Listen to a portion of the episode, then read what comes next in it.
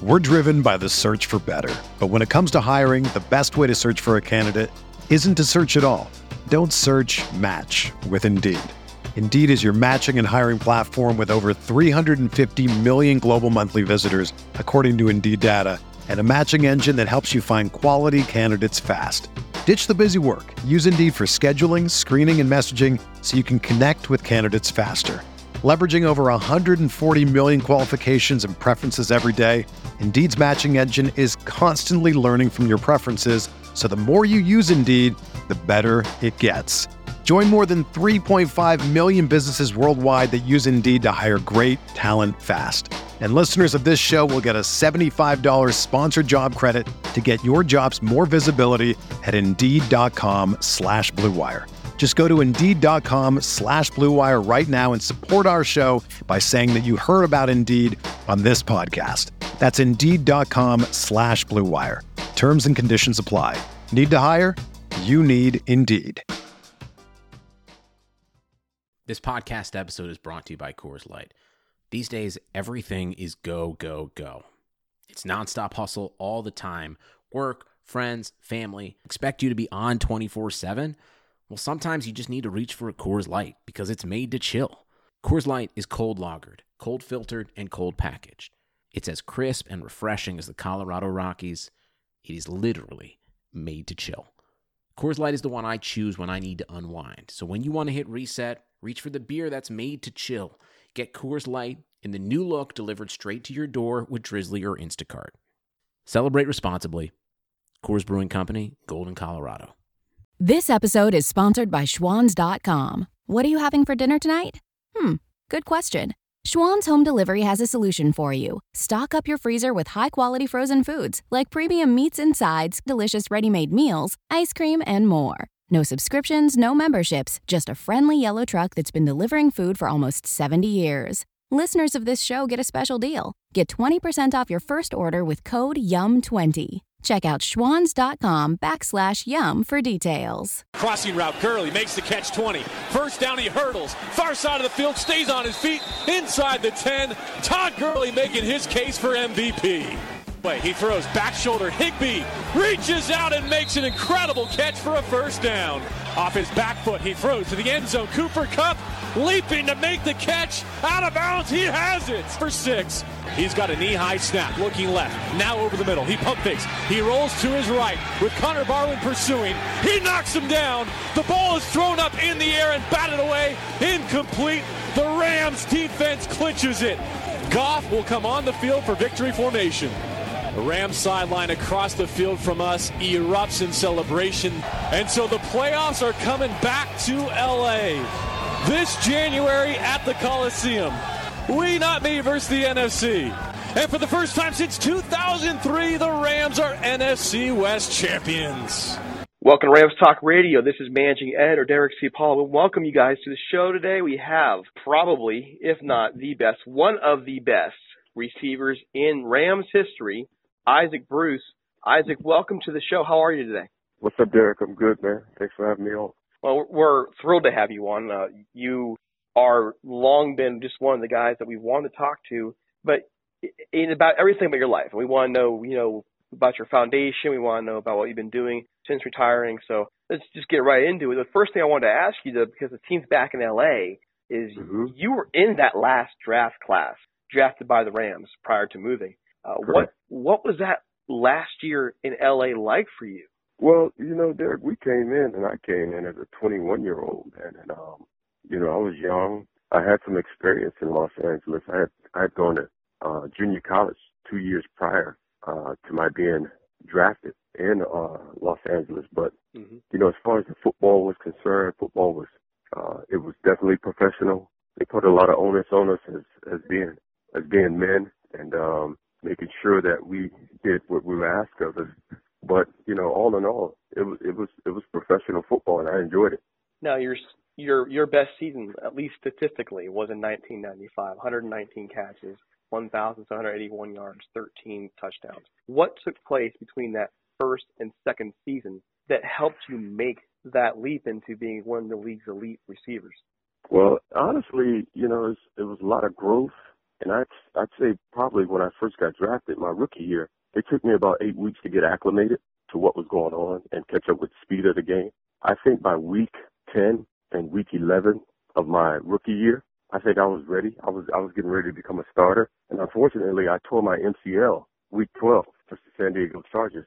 And you know, in between that time and the spring, summer, coming back uh, for training camp in 1995, man, I did a lot of tremendous, uh, you know, reps as far as mentally and uh, started uh, developing an identity about who I was as a wide receiver and, and some of the things that I wanted to accomplish as far as you know playing football. And I think those things truly helped me. I started, you know, uh, disciplining myself, disciplining my emotions, writing out my goals, and uh, speaking my goals out verbally. And those things helped me, man. It really transformed. So the whole process of getting your mind right between that rookie year and your second year changed everything on the field. Absolutely, absolutely. Now, 95, 96, 96, you led the league in receiving. Had some injuries. I, mean, I remember being the guy watching you play and thinking, is he ever going to be the same again? And then right. 1990, and you come out there and you do what you do. When did you know that 1999 team, that those Rams, that greatest show on turf, they were going to be mm-hmm. special? When did you know that? Oh man, up until that point, I had played a lot of football. Man, I, I was uh, maybe five or six years into it. Um, I'd lost a lot of games, but I gained a lot of experience by not only, you know, watching and being coached in practice, but watching my opponent at times. And I, I picked up a lot of things. So I knew what a good team looked like. I knew I knew that good teams, uh, number one, they look good on paper. Number two, when it's time to play football, they're football focused. Number three, when they had adversity, they didn't change. I mean, they, there was no panic. There was no sound of alarm. Uh, there was no change really in the, the outward appearance that you could tell. But they just went about their business. And in the summer of 1995, 1999, I saw those qualities. I saw on paper that we were pretty good on paper, you know, from the running back position, quarterback to uh, wide receiver, but especially up front. Mm-hmm. I thought we had did enough to uh, make a difference as far as our running game is, was concerned. So when I saw that, I was excited. Um, but to be honest, I really didn't really, really just get excited until we went up against the San Francisco 49ers and ended up beating them uh, at home that first game. So I was really excited after that happened. Well, you, you just took one of my questions right away and already answered it. I was going to ask you what your favorite, what your best memory was prior to the Super Bowl. How did you though? Trent Green was the guy who was being was brought in to lead this team, and then he gets hurt. At that time, right. no one knew what Warner was going to be, what Kurt Warner was going to be. How did you personally respond to Trent Green's injury? Well, you know what? Honestly, I'm I'm thinking, you know, prior to that, uh, you know, I had a, had a lot of success. Uh, I was a Pro Bowler, Pro Bowler already. My, I thought that my 1998 season was probably would be the best career of my best year of my career, but I ended up, you know, pulling a hamstring and getting injured. But um, when Trent came along, here's what I knew about Trent. Trent had came out probably a year before I did. He's probably a 93 class, but he was ingrained in the offense that we were learning. You know, the, the one that Mike Martz brought back with him. So he had been in it for a couple of years. I mean, so it's it's something to have a guy who you can plug in and you know kind of teach him, uh, teach him not to make a mistake. You know, Trent was the type of guy who had been in offense, so he had already had his years of making a uh, making a mistake in offense. So he was so ingrained in it that he could ad lib. I mean, he could say, you know, wink his wink his eye at me and say, all right, this is what we're doing. I know this play is called here and it's designed to go here, but I got press coverage over here on Isaac, so we're going to take this shot. So that was Trent. You know, he had a fabulous training camp. Preseason games were precise. I don't, I don't think we put the, the ball on the ground uh, many times in training camp that year. But, you know, all that said, you know, Trent was, he was ready to be the MVP. And then when, when he got hurt, you know, your reaction to that, you, I mean, you guys, this is what you were thinking, right? You're thinking this guy's, this guy's got it set. Absolutely. When it, when he goes down, obviously I'm, I'm, you know, I'm kind of, I'm really upset or heartbroken for my friend you know, just to see him writhing in pain and everything he had in front of him, I was kind of at a loss for those first couple of days, just from that standpoint alone. Not really about Trent playing quarterback, but guy just blew out his knee, and that's never a fun thing to go through. Getting to watch him play later on too was really neat, especially for the Chiefs. Kurt Warner steps in. Now you he becomes that guy. You have yeah. Torry Holt there in his rookie year. You have you. You have Ricky Proehl, Marshall Faulk. What made that team in the end? What made that offense so special and so difficult for opposing teams to handle? We had a, a, a choreographer like none other in, in Mike Martz. He was great offensive mind, a guy who could create matchup, things that he things that he was he was he was excellent in doing, and he knew what he had as far as athletic and talent was concerned with all of those players that you named, and he used it to his advantage. There was never a moment when we would go out and practice a certain play that we didn't call in a game. I never remember not doing that. So that made him special. I mean, I think that Coach Martz should should go down. Definitely should be a place for him in the hall as one of the one of the innovators of the game because he's left a lasting legacy in the NFL through what he did with the the St. Louis Rams. Now in the playoffs, the Rams got a lot of monkeys off their shoulder. You know, Tampa Bay, that defense. You know, no, I don't even want to talk about that one. You, I'm, probably, I'm sure you probably still feel that game. And Minnesota, Minnesota's always been a thorn in the Rams side over the years. You guys win them, you beat them both. You get in that Super Bowl, you you have a 16 nothing lead. Anybody who looks back at that game going into the fourth quarter, you guys pretty much dominated that game. In the end, it comes down to that last play, catching the game-winning touchdown Super Bowl. Can you run us through that play and just tell us how it felt actually winning that ring as a Ram? Well, well, the play was twins right, H right, 999, H balloon, and uh, uh, four wide formation personnel, and you know you have two receivers on both sides, and you know what we initially wanted to do was kind of run everybody off and end up dumping the ball down to Marshall and see what he can get before we started the final two minutes of the game. But um, just at that moment when I heard the play called in the huddle, and you know, kind of anticipating what the coverage would be, I, pretty much knew that you know that this was my time of the game and uh, just trying to anticipate what Coach Martz was thinking at that time. You know, I was right on the same page with him. So when I heard the play, um, automatically knew that I was getting the football at that time. And lo and behold, when the, the ball comes out, I see it clear. Got a great block from Oz, and I just raced to the end zone at that point. Man, it was pretty much over, and one of the biggest highlights of not only just the uh, St. Louis Los Angeles Rams, but I think it's one of the biggest highlights in Super Bowl history. So it'll, it'll forever be shown. Uh, it will. And it's it's one of those moments that uh, I, I can tell you that when I was actually in the Navy at the time, I was on deployment, and we were watching the game in in the building, and I was the only Rams fan in that room. Everybody else was cheering for the Titans.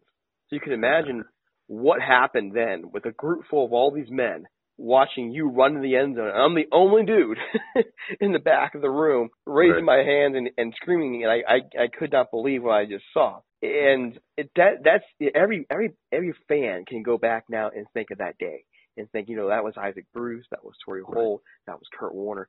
I'm, you know, we're always going to have that with. Us. So I guess I owe you a, a debt of thanks because I, I, you know, we haven't had anything since, really, you know. So thank you so much for what you gave that. You're welcome. And You're you, welcome. You know, I think it also matters. You had a couple, like you mentioned, 97, 98. You had some injuries over the years. Uh, your rookie yeah. year, later on in your career, you had. Some, how did you, as a as a player, as a man, adjust the fact that yes, you know what, I'm taking my nicks, I'm getting older. You're you're battling father time now. How did you adjust to that? And you still put up solid numbers until the end. How are you able to do that? Well, it's all about a mindset and just uh, making sure that you know you do your mental reps, preparation. I talked about the identity earlier, mm-hmm. and when you when you have an identity, you know when you're safe in it, sound in it, you make sure that the things that are happening around you, if it's chaotic, or if it's something that you really don't want to go through at that time, you always lean back on your identity, and your identity, your identity will always change the circumstances. So, in those times, in '97, '98, that's what it, that's really what I leaned on. I mean, I made every opportunity to keep my positive thoughts, keep verbally declaring that I was the best wide receiver in the NFL, and and the things that I can do on the football field. So that that's what carried me through those moments and uh, allowed me to shine once I got back on the field. All right, just a real quick word about our sponsor, the Golden Ram Barbershop out there at 13755 Golden West Street in Westminster, California, 92683. Give them a call at 714-894-RAMS. That's 714-894-RAMS. They're open Monday through Friday. Can see Monday through Friday, 8 a.m. to 6 p.m. Also on Saturday, 7 a.m. to 4 p.m. But however, we need to point this out. Sal Martinez's shop there is by appointment. Give him a call, make an appointment. It's a great experience. Sal's shop there, the Golden Ram Barber Shop, is a man. It's a museum for Rams football. All kinds of memorabilia. We were just as Norm and I got our hair cut there. We looked good, and we had some good football conversation, looking at everything from Henry Ellard pictures to stuff from St. Louis, all the going back to Super Bowl 14. It was a great experience. Again, that's Sal's Sal Martinez's Golden Ram Barbershop at 13755 Golden West Street, Westminster, California.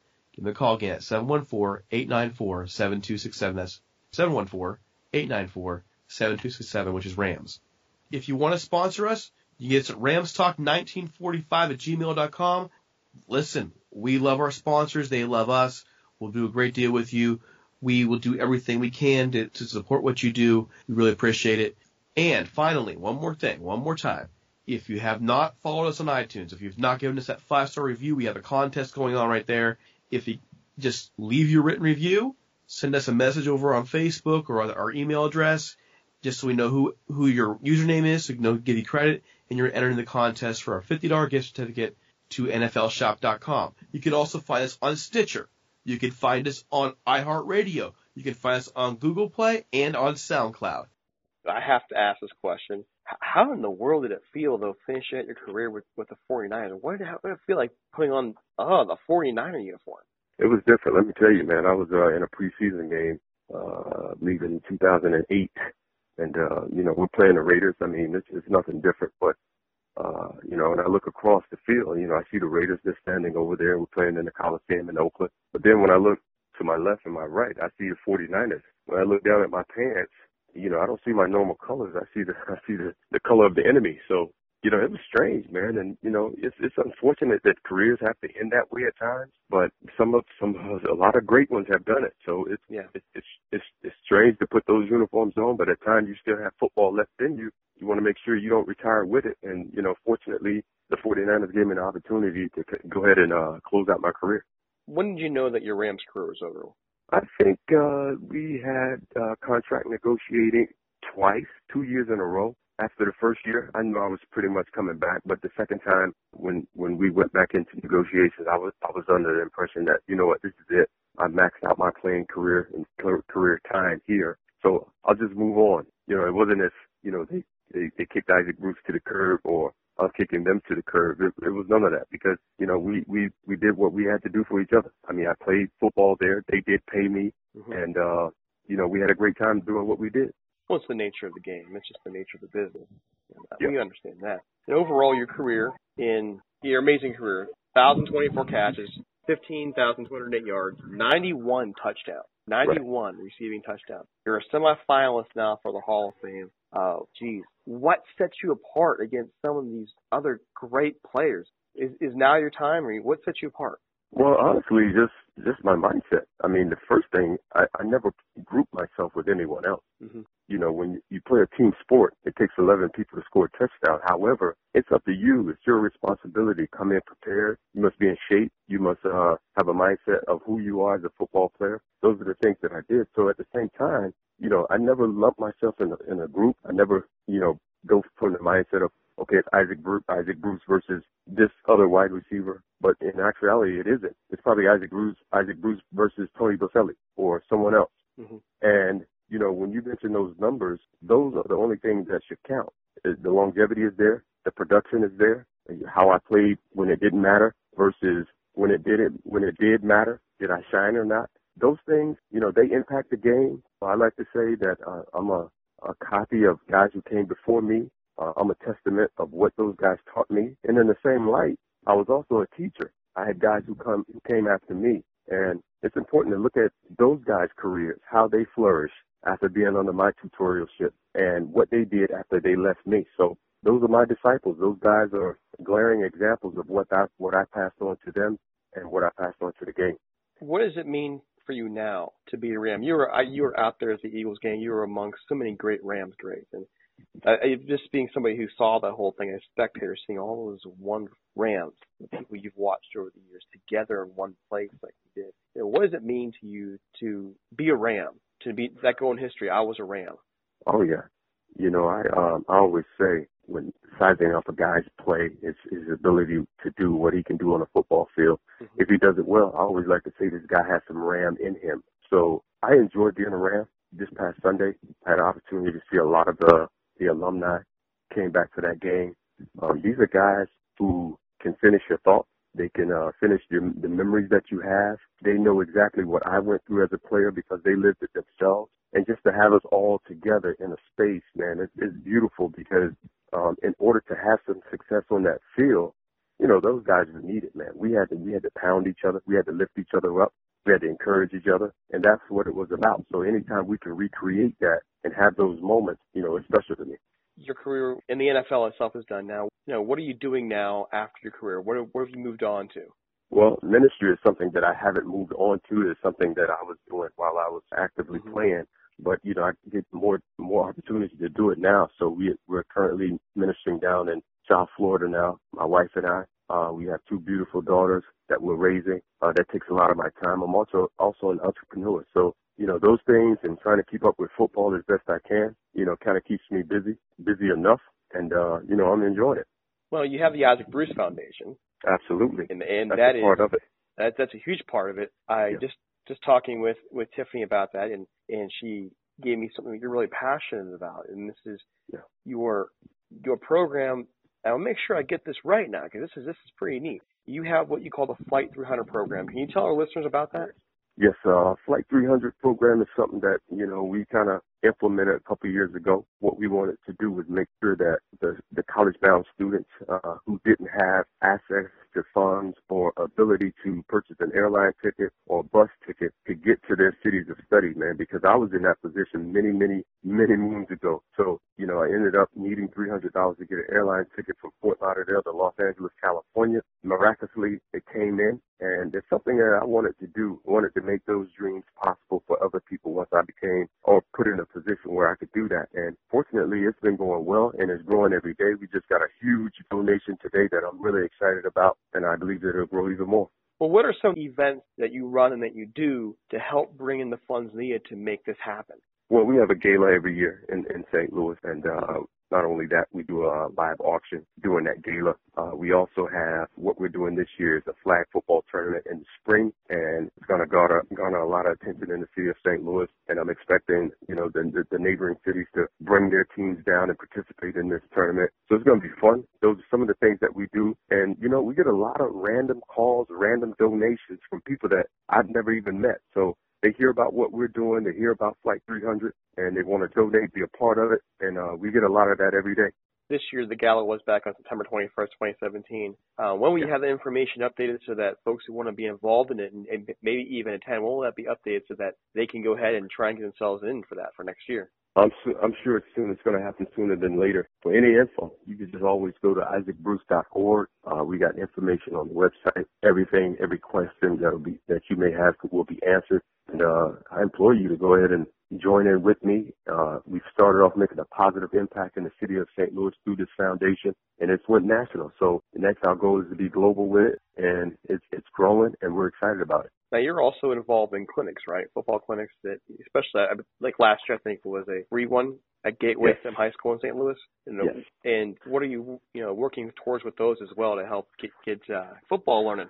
Well, it's an opportunity to uh, spread the knowledge as far as football is concerned. We make sure that we do it uh, every year. We've done it since 2016, and the NFL recently donated and gave us $20,000 to further it. So we're excited about that. It's held every year in the city of St. Louis, and like I said, that's another another aspect of the foundation that we're looking to do in multiple cities in in America. And uh, hopefully one day we can go to places like Bahamas or Jamaica and do the same thing. Do you see your, you, you obviously you have this huge footprint in St. Louis, and that's really appreciated. That city was a big part of your life and your career. And now you're and now the team's over in Los Angeles, where you eventually try to work out in, in there as well and serve. Impact of the franchise out there in LA. Oh, absolutely. That's uh that's one of our next goals to carve out our space in Los Angeles, Los Angeles County, and do some of the same things that we're doing. I mean, it's all about being a Ram and all about giving back to people. That's our main goal we got your website here, uh, IsaacBruce, IsaacBruce.org. Where else can folks follow you? Uh, yeah, you're on Twitter, you're on Facebook there. Can you go ahead and give people all the information they need? I, I think this is well worth fans getting involved in if they can, if it's something that they're passionate about and want to share that passion with you. Where can folks follow you? Absolutely, man. You know, I always kind of forget this part. You know, this is the day and age that we're in. Uh, you can follow me at Twitter at Isaac Bruce. I guess that's my handle. So you know, we got a lot of amazing things going on. I try to keep people posted. Uh, have a gym that I own in South Florida. You can follow it on Instagram at Bruce Zone, and uh, that's where we are with that. That's B R U C E Z O N E, and I see a lot of amazing things that we're doing through uh, fitness and wellness. And you mentioned ministry as well. What is going on with your ministry these days? Oh, it's uh, inclusive. I mean, from what we do as far as entrepreneurship, what we do as far as fitness and health uh, through the Isaac Bruce Foundation, it's all pointing to our Lord and Savior Jesus Christ. So that's that's the basis, the foundation of everything that we do. The Lord has given me a platform, and He's given me the ability, the grace to go out and do what we do. All right. Well, fans, you heard it there live. You can go ahead and you can follow Isaac Bruce on Twitter. You got his Facebook there as well. By the way, the the, the foundation's Facebook is at facebook.com forward slash Isaac Bruce Foundation.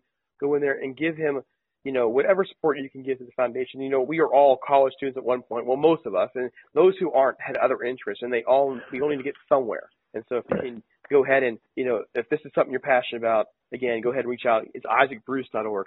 Isaac, thank you so much for making the show today. Thank you for giving your time to help us both, you know, update us on your life and talk about your career and also to let us know about what you're doing to make this world a better place. Hey, Derek, thanks for having me on, man. I enjoyed it. Okay, well, that about does it for us here at Rams Talk Radio for this podcast. Again, I want to thank our guest, Isaac Bruce, for making this show today. You know, he's a very important part of our team's history, and it's an honor to actually talk to him about his life, his career, and, and what he's been doing since then. So, for him, for the rest of the Rams Talk staff, I am managing editor Derek Ciapala, saying we'll talk to you next time. Take care now.